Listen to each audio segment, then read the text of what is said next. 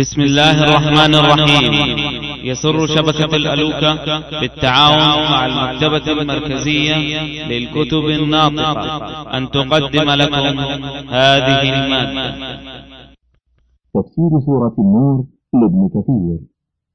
وقال ابن أبي حاتم حدثنا أبو زرعة حدثنا يحيى بن عبد الله حدثني ابن لهيعة حدثني عطاء عن سعيد بن جبير قال في قراءة عبد الله بن مسعود فإن الله من بعد إكراههن غفور رحيم لهن وإثمهن على من أكرههن. وفي الحديث المرفوع عن رسول الله صلى الله عليه وسلم أنه قال رفع عن أمتي الخطأ والنسيان وما استكره عليه. ولما فصل تبارك وتعالى هذه الأحكام وبينها قال تعالى ولقد أنزلنا إليكم آيات مبينات يعني القرآن فيه آيات واضحات مفسرات. ومثلا من الذين خلوا من قبلكم أي خبرا عن الأمم الماضية وما حل بهم في مخالفتهم أوامر الله تعالى. كما قال تعالى فجعلناهم سلفا ومثلا للآخرين. أي زاجرا عن ارتكاب المآثم والمحارم. وموعظة للمتقين أي لمن اتقى الله وخافه. قال علي بن أبي طالب رضي الله عنه في صفة القرآن فيه حكم ما بينكم وخبر ما قبلكم.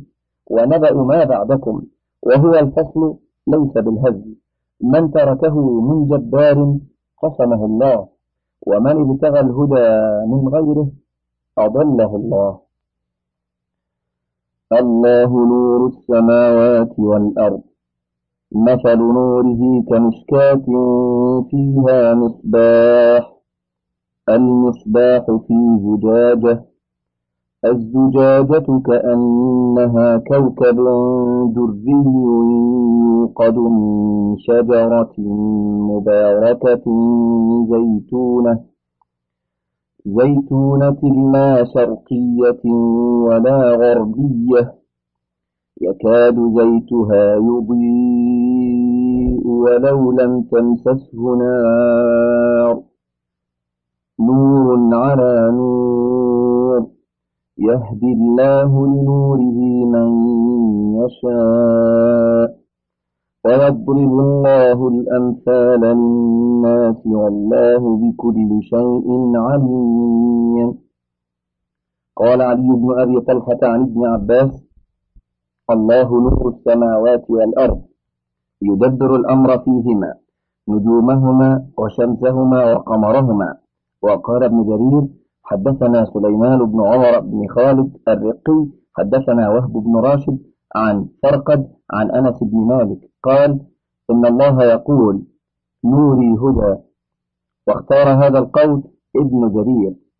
وقال أبو جعفر الرازي عن الربيع بن أنس عن أبي العالية عن أبي بن كعب في قوله تعالى الله نور السماوات والأرض مثل نوره قال هو المؤمن الذي جعل الله الإيمان والقرآن في صدره فضرب الله مثله فقال الله نور السماوات والأرض.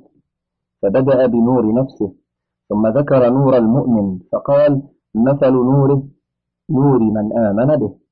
قال فكان أبي بن كعب يقرأها مثل نور من آمن به. فهو المؤمن. جعل الإيمان والقرآن في صدره وهكذا رواه سعيد بن جبير وقيس بن سعد عن ابن عباس أنه قرأها كذلك. مثل نور من آمن بالله. وقرأ بعضهم الله منور السماوات والأرض. وعن الضحاك الله نور السماوات والأرض. وقال السدي في قوله الله نور السماوات والأرض. فبنوره أضاءت السماوات والأرض. وفي الحديث الذي رواه محمد بن إسحاق في السيرة. عن رسول الله صلى الله عليه وسلم أنه قال في دعائه يوم آذاه أهل الطائف أعوذ بنور وجهك الذي أشرقت له الظلمات وصلح عليه أمر الدنيا والآخرة أن يحل بي غضبك أو ينزل بي سخطك لك العتبى حتى ترضى ولا حول ولا قوة إلا بالله. وفي الصحيحين عن ابن عباس رضي الله عنه قال كان رسول الله صلى الله عليه وسلم إذا قام من الليل يقول اللهم لك الحمد أنت نور السماوات والأرض ومن فيهن ولك الحمد أنت قيوم السماوات والأرض ومن فيهن الحديث. وعن ابن مسعود قال إن ربكم ليس عنده ليل ولا نهار نور العرش من نور وجهه. وقوله تعالى مثل نوره في هذا الضمير قولان أحدهما إنه عائد إلى الله عز وجل أي مثل هداه في قلب المؤمن. قاله ابن عباس. كمشكاة. والثاني أن الضمير عائد إلى المؤمن الذي دل عليه سياق الكلام. تقديره مثل نور المؤمن الذي في قلبه. كمشكاة.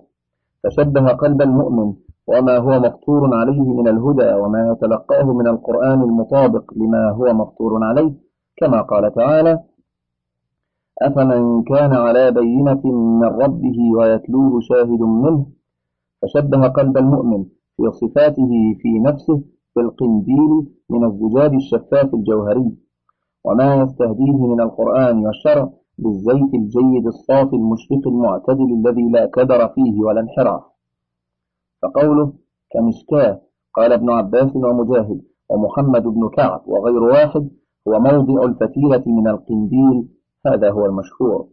ولهذا قال بعده فيها مصباح وهو الزبالة التي تضيء. وقال الأوفي عن ابن عباس قوله الله نور السماوات والأرض مثل نوره كمشكاة فيها مصباح.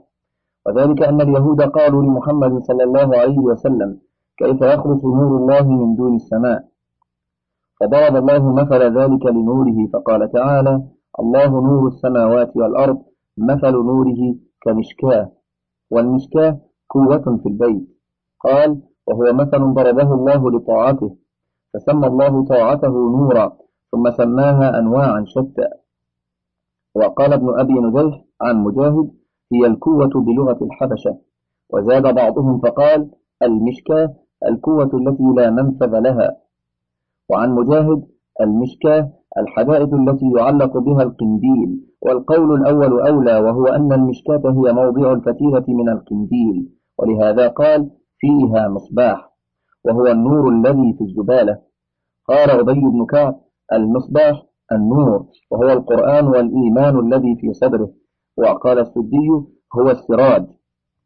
المصباح في زجاجة أي هذا الضوء مشرق في زجاجة صافية.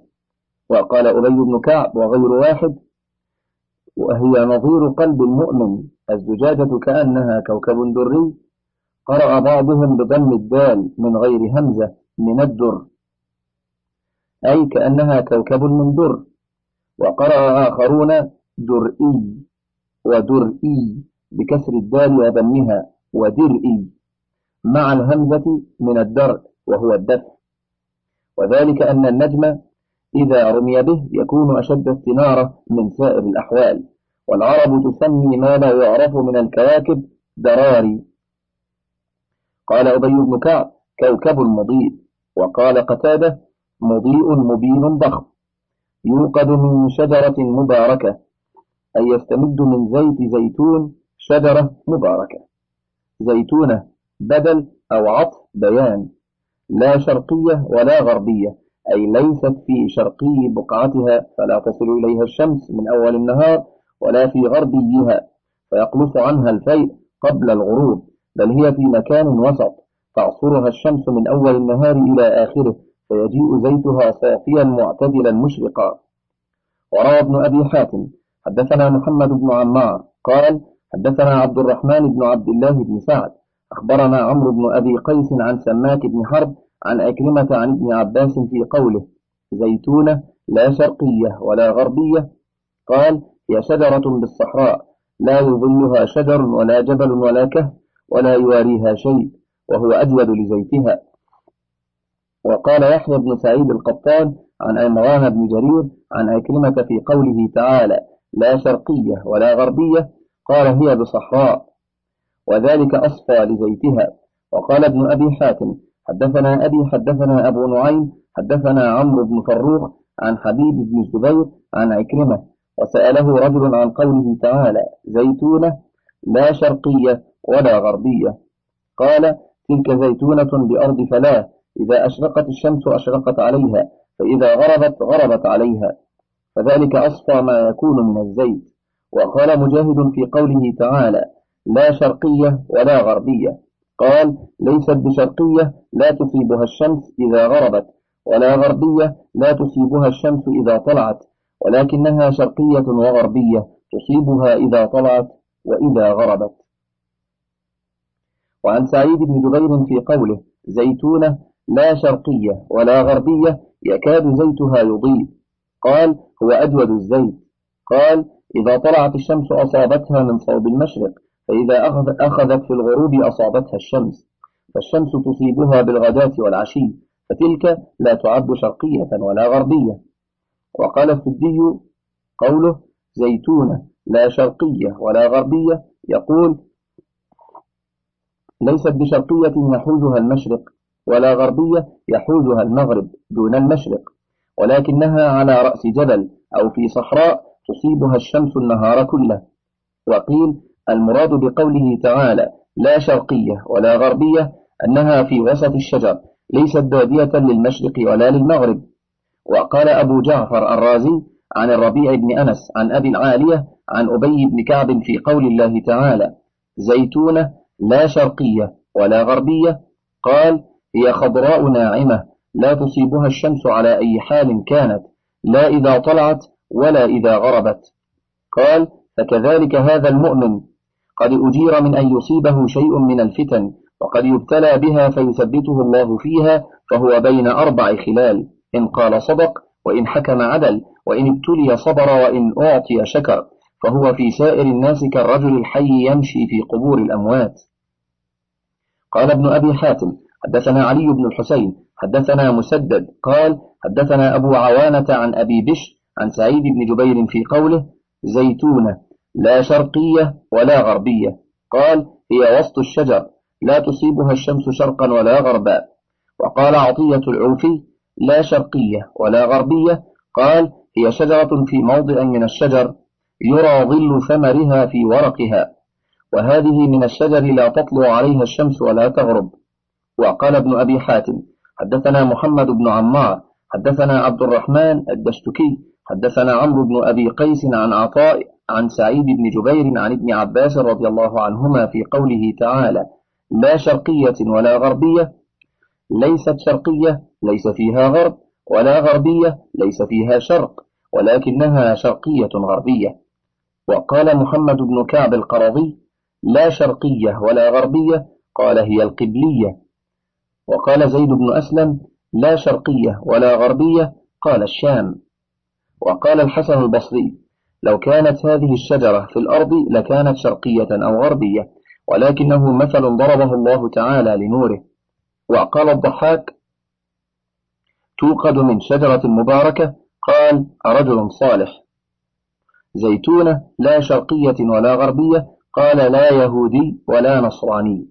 وأولى هذه الأقوال القول الأول وهي أنها في مستوى من الأرض في مكان فسيح باد ظاهر ضاح للشمس. قرعه من أول النهار إلى آخره يكون ذلك أصفى لزيتها وألطف كما قال غير واحد ممن تقدم.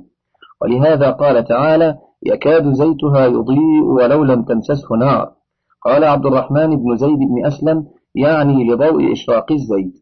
وقوله تعالى نور على نور قال العوفي عن ابن عباس يعني بذلك إيمان العبد وعمله. وقال مجاهد والسدي يعني نور النار ونور الزيت. وقال أبي بن كعب نور على نور فهو يتقلب في خمسة من النور. فكلامه نور وعمله نور ومدخله نور ومخرجه نور ومصيره إلى نور يوم القيامة إلى الجنة. وقال شمر بن عطية جاء ابن عباس إلى كعب, الأق... إلى كعب الأحبار فقال حدثني. فقال حدثني عن قول الله تعالى يكاد زيتها يضيء ولو لم تمسسه نار. قال يكاد محمد صلى الله عليه وسلم يبين للناس ولو لم يتكلم أنه نبي. كما يكاد ذلك الزيت أن يضيء. وقال السدي في قوله تعالى نور على نور. قال نور النار ونور الزيت.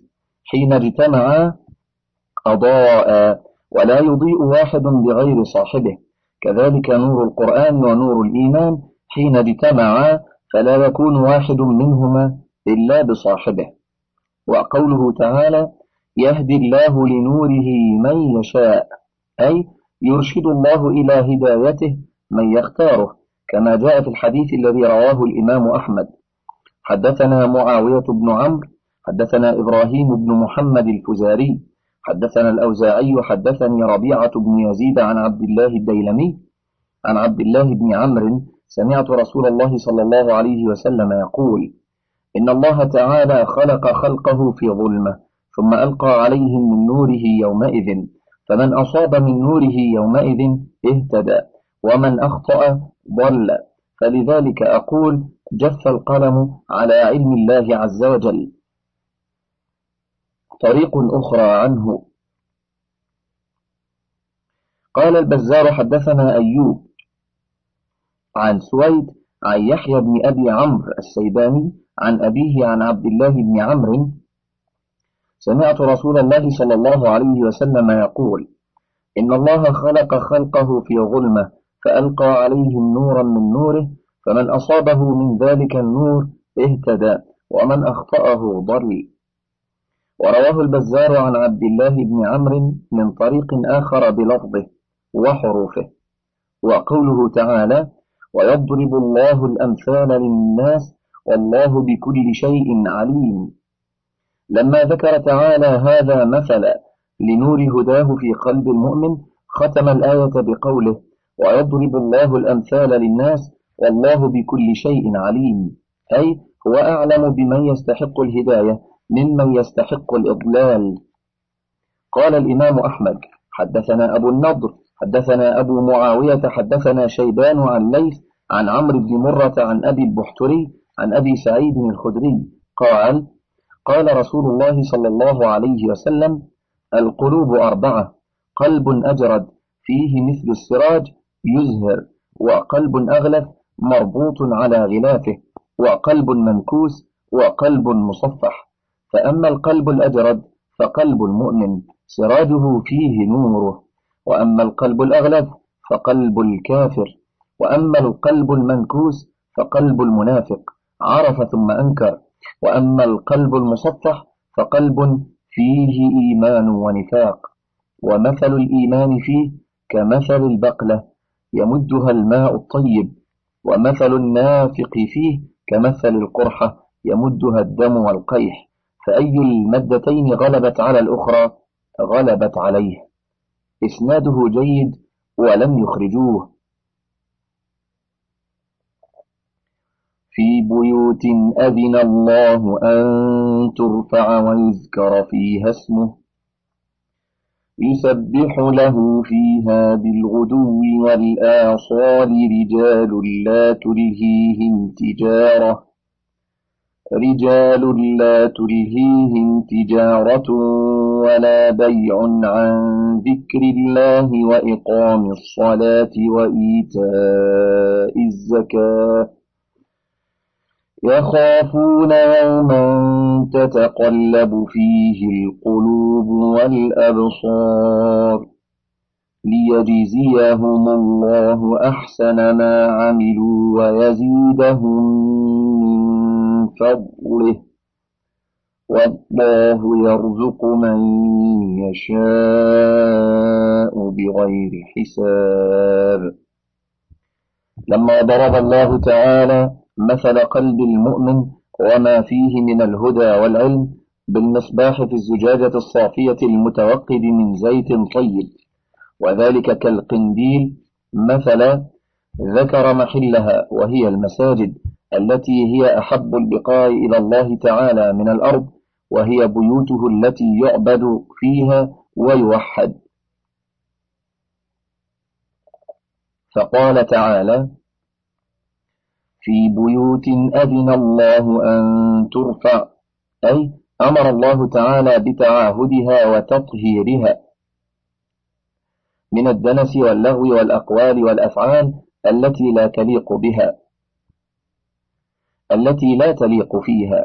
كما قال علي بن أبي طلحة عن ابن عباس في هذه الآية الكريمة في بيوت أذن الله أن ترفع. قال نهى الله سبحانه عن اللغو فيها. وكذا قال عكرمة وأبو صالح والضحاك ونافع بن جبير وأبو بكر بن سليمان بن أبي خيثمة وسفيان بن حسين وغيرهم من العلماء المفسرين. وقال قتادة هي هذه المساجد. أمر الله سبحانه وتعالى ببنائها وعمارتها ورفعها وتطهيرها.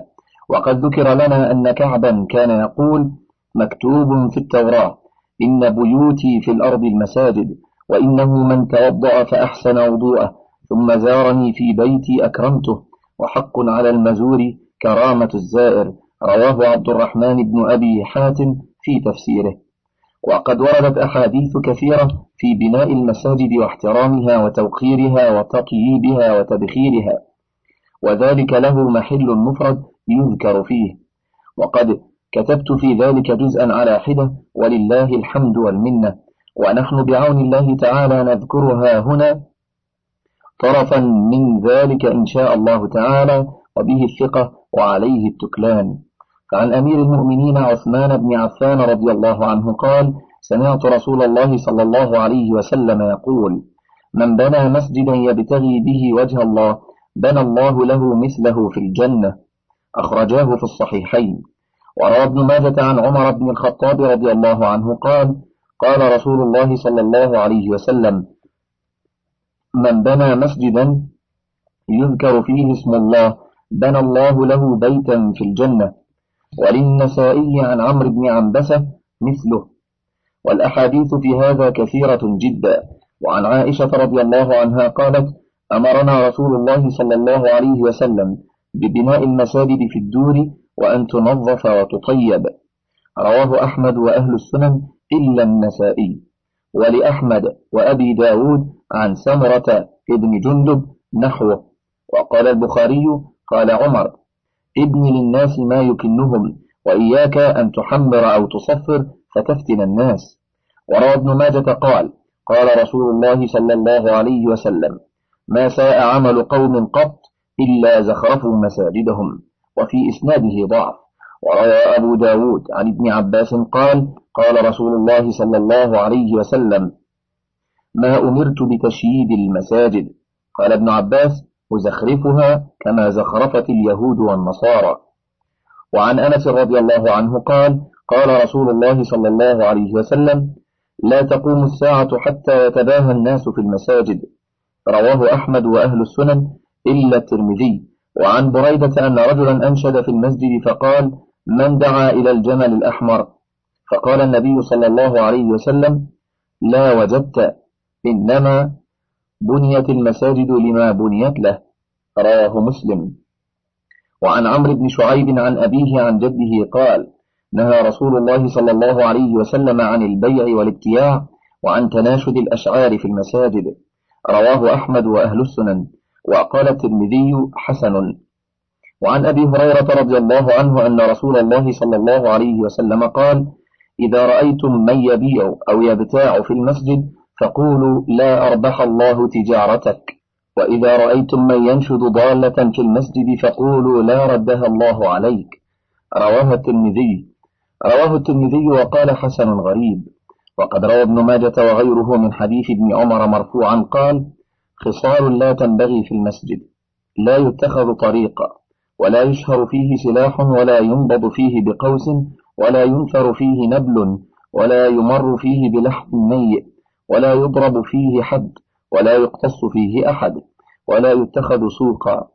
وعن وائلة بن الأسقع عن رسول الله صلى الله عليه وسلم قال جنبوا المساجد صبيانكم ومجانينكم وشراءكم وبيعكم وخصوماتكم ورفع أصواتكم وإقامة حدودكم وسل سيوفكم واتخذوا على أبوابها المطاهر وجمروها في الجمعة ورواه ابن ماجة أيضا وفي إسناده ما ضعف. أما أنه لا يتخذ طريقا فقد كره بعض العلماء المرور فيه إلا لحاجة إذا وجد مندوحة عنه. وفي الأثر إن الملائكة لتتعجب من الرجل يمر بالمسجد لا يصلي فيه. وأما أنه لا يشهر فيه السلاح ولا ينبض فيه بقوس ولا ينثر فيه نبل فلما فلما يخشى من إصابة بعض الناس به لكثرة المصلين فيه. ولهذا أمر رسول الله صلى الله عليه وسلم إذا مر رجل بسهام أن يقبض على نصالها لئلا يؤذي أحدا كما ثبت ذلك في الصحيح. وأما النهي عن المرور باللحم النيء فيه فلما يخشى من تقاطر الدم منه كما نهيت الحائض عن المرور فيه إذا خافت التلويث. وأما أنه لا يضرب فيه حد ولا يقتص منه فلما يخشى من إيجاد النجاسة فيه من المضروب أو المقطوع. وأما أنه لا يتخذ سوقا فلما تقدم من النهي عن البيع والشراء فيه.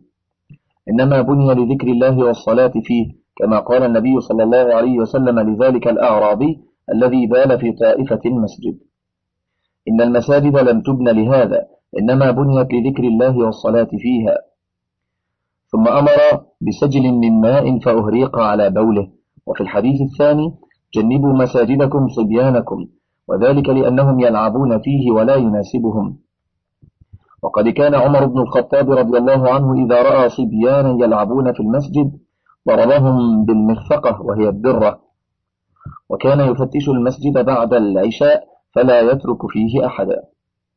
ومجانينكم يعني لأجل ضعف عقولهم وسخر الناس بهم فيؤدي إلى اللعب فيها ولما يخشى من تقذيرهم المسجد ونحو ذلك. وبيعكم وشرائكم كما تقدم وخصوماتكم يعني التحاكم والحكم فيه. ولهذا نص كثير من العلماء على أن الحاكم لا ينتصب لفصل الأقضية في المسجد بل يكون في موضع غيره. لما فيه من كثرة الحكومات والتشاجر والألفاظ التي لا تناسبه.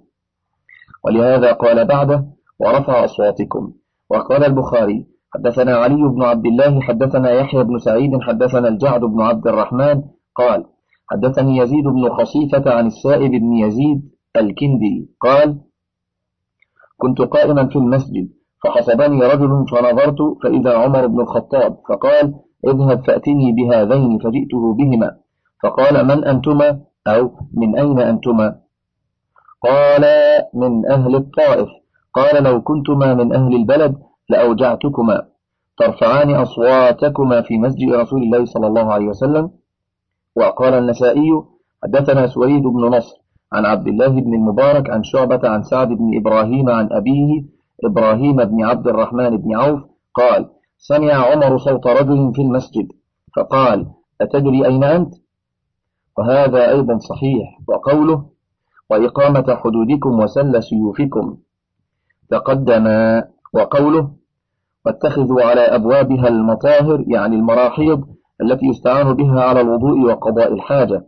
قد كانت قريبا من مسجد رسول الله صلى الله عليه وسلم آبار يستقون منها فيشربون ويتطهرون ويتوضؤون وغير ذلك. هامش؟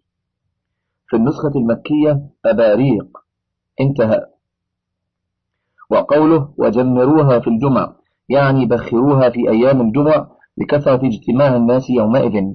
وقد قال الحافظ أبو يعلى الموصلي حدثنا عبيد الله حدثنا عبد الرحمن بن مهدي عن عبد الله بن عمر عن نافع عن ابن عمر أن عمر كان يجمر مسجد رسول الله صلى الله عليه وسلم كل جمعة. إسناده حسن لا بأس به والله أعلم. وقد ثبت في الصحيحين أن رسول الله صلى الله عليه وسلم قال صلاة الرجل في الجماعة تضعف على صلاته في بيته وفي سوقه خمسا وعشرين ضعفا. وذلك أنه إذا توضأ فأحسن الوضوء ثم خرج إلى المسجد لا يخرجه إلا الصلاة لم يخط خطوة إلا رفع له بها درجة وحط عنه بها خطيئة. فإذا صلى لم تزل الملائكة تصلي عليه ما دام في مصلاه. اللهم صل عليه اللهم ارحمه. ولا يزال في صلاة من انتظر الصلاة. وعند الدار قطني مرفوعا لا صلاة لجار المسجد إلا في المسجد. وفي السنن بشر المشائين إلى المساجد في الظلم بالنور التام يوم القيامة. ويستحب لمن دخل المسجد أن يبدأ برجله اليمنى وأن يقول كما ثبت في صحيح البخاري هامش هو في أبي داود. انتهى. عن عبد الله بن عمر رضي الله عنهما عن رسول الله صلى الله عليه وسلم أنه كان إذا دخل المسجد يقول أعوذ بالله العظيم وبوجهه الكريم وسلطانه القديم من الشيطان الرجيم. قال فإذا قال ذلك قال الشيطان حفظ مني سائر اليوم. وروى مسلم بسنده عن أبي حميد أو أبي أسيد قال قال رسول الله صلى الله عليه وسلم إذا دخل أحدكم المسجد فليقل اللهم افتح لي أبواب رحمتك وإذا خرج فليقل اللهم إني أسألك من فضلك. من فضلك تابع بقية المادة.